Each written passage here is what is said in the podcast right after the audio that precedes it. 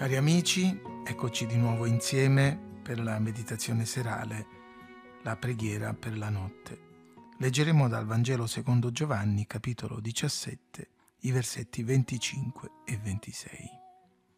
Padre giusto, il mondo non ti ha conosciuto, ma io ti ho conosciuto, e questi hanno conosciuto che tu mi hai mandato. E io ho fatto loro conoscere il tuo nome, e lo farò conoscere affinché l'amore del quale tu mi hai amato sia in loro e io in loro. La preghiera sacerdotale di Gesù si conclude in maniera semplice, quasi d'improvviso, senza alcuna formula particolare, e fino alla fine l'interesse della preghiera del Maestro e il bene dei suoi discepoli. Io ti ho fatto conoscere a loro e ti farò conoscere ancora, dice Gesù. Così l'amore che hai per me sarà in loro e anch'io sarò in loro. Anch'io in loro. Conoscere Dio è la via per eccellenza per realizzarne l'amore.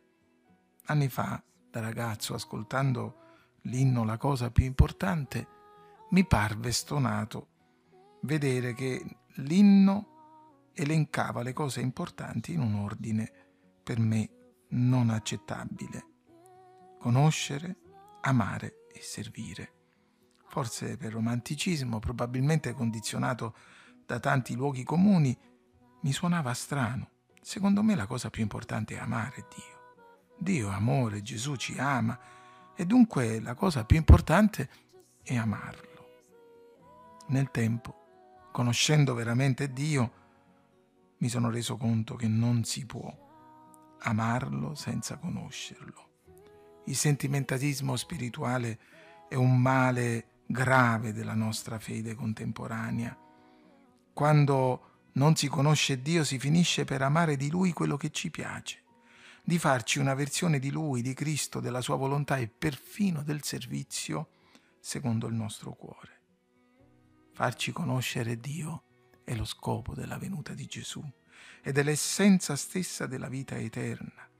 E crescendo nella conoscenza di Dio, cresce l'amore per il Signore, per Cristo, per il servizio, per la sua Chiesa. La conoscenza di Dio ci distingue dal mondo, che non lo conosce e dunque non ne realizza la grazia, non lo onora né lo adora e dunque non ne riceve benedizione. La conoscenza di Dio è un miracolo di Dio per noi e in noi, perché Dio si rivela a noi e mette nei nostri cuori, spande nei nostri cuori il suo amore per mezzo dello Spirito Santo. La conoscenza di Dio ci mette in condizione di ricevere l'amore di Dio e di realizzare una comunione più intima con Lui. Perciò dice Gesù, l'amore del quale tu mi hai amato sia in loro e io in loro. Bellissime le parole della preghiera di intercessione dell'Apostolo Paolo, quando egli dice di piegare le ginocchia affinché Cristo abiti per mezzo della fede nei cuori dei credenti, i quali radicati e fondati nell'amore siano resi capaci di abbracciare con tutti i santi la larghezza, la lunghezza, l'altezza e la profondità dell'amore di Cristo e di conoscere questo amore che sorpassa ogni conoscenza, affinché siano ricolmi di tutta la pienezza di Dio. Per questo prega l'Apostolo Paolo, radicati e fondati nell'amore Cristo che, abiti, che abita in loro, essi diventano capaci di abbracciare l'amore in maniera quadrimensionale, nella sua totalità, e di conoscere l'inconoscibile. Tornando alla preghiera di Gesù, consideriamo quest'ultima frase in cui egli rivela il suo grande, intenso amore per noi, suoi discepoli. L'amore tuo, Padre, sia in loro e io in loro. Dopo queste parole Gesù uscì con i suoi discepoli. Nella notte che divenne memorabile come la notte in cui fu tradito.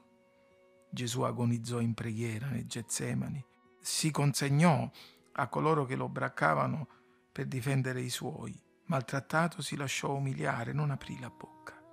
come l'agnello condotto al mattatoio, come la pecora muta davanti a chi la tosa, egli non aprì la bocca. Oltraggiato non rendeva gli oltraggi, soffrendo non minacciava, ma si rimetteva a colui che giudica giustamente. Egli ha portato i nostri peccati nel suo corpo, sul legno della croce, affinché morti al peccato vivessimo per la giustizia e mediante le sue lividure siamo stati guariti. Poiché, fratelli, eravamo erranti, come pecore, ma ora siamo tornati al pastore e guardiano delle anime nostre.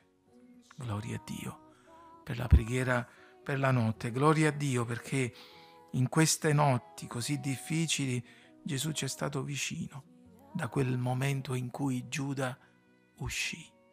Ed egli si rivolse ai suoi discepoli chiamandoli figlioli quante parole di incoraggiamento, di conforto, sì, di riprensione, di preparazione. Fratelli, facciamone tesoro. In questa notte non ci manchi mai la parola di Cristo, non ci manchi mai la certezza che Cristo intercede per noi, Egli che è la nostra salvezza, è la nostra luce, la nostra speranza, è la nostra benedizione. La notte è buia, forse ancora tanto lunga, ma Cristo vive è con noi e sarà con noi da ora e per l'eternità. Dio ci benedica. Buonanotte a tutti.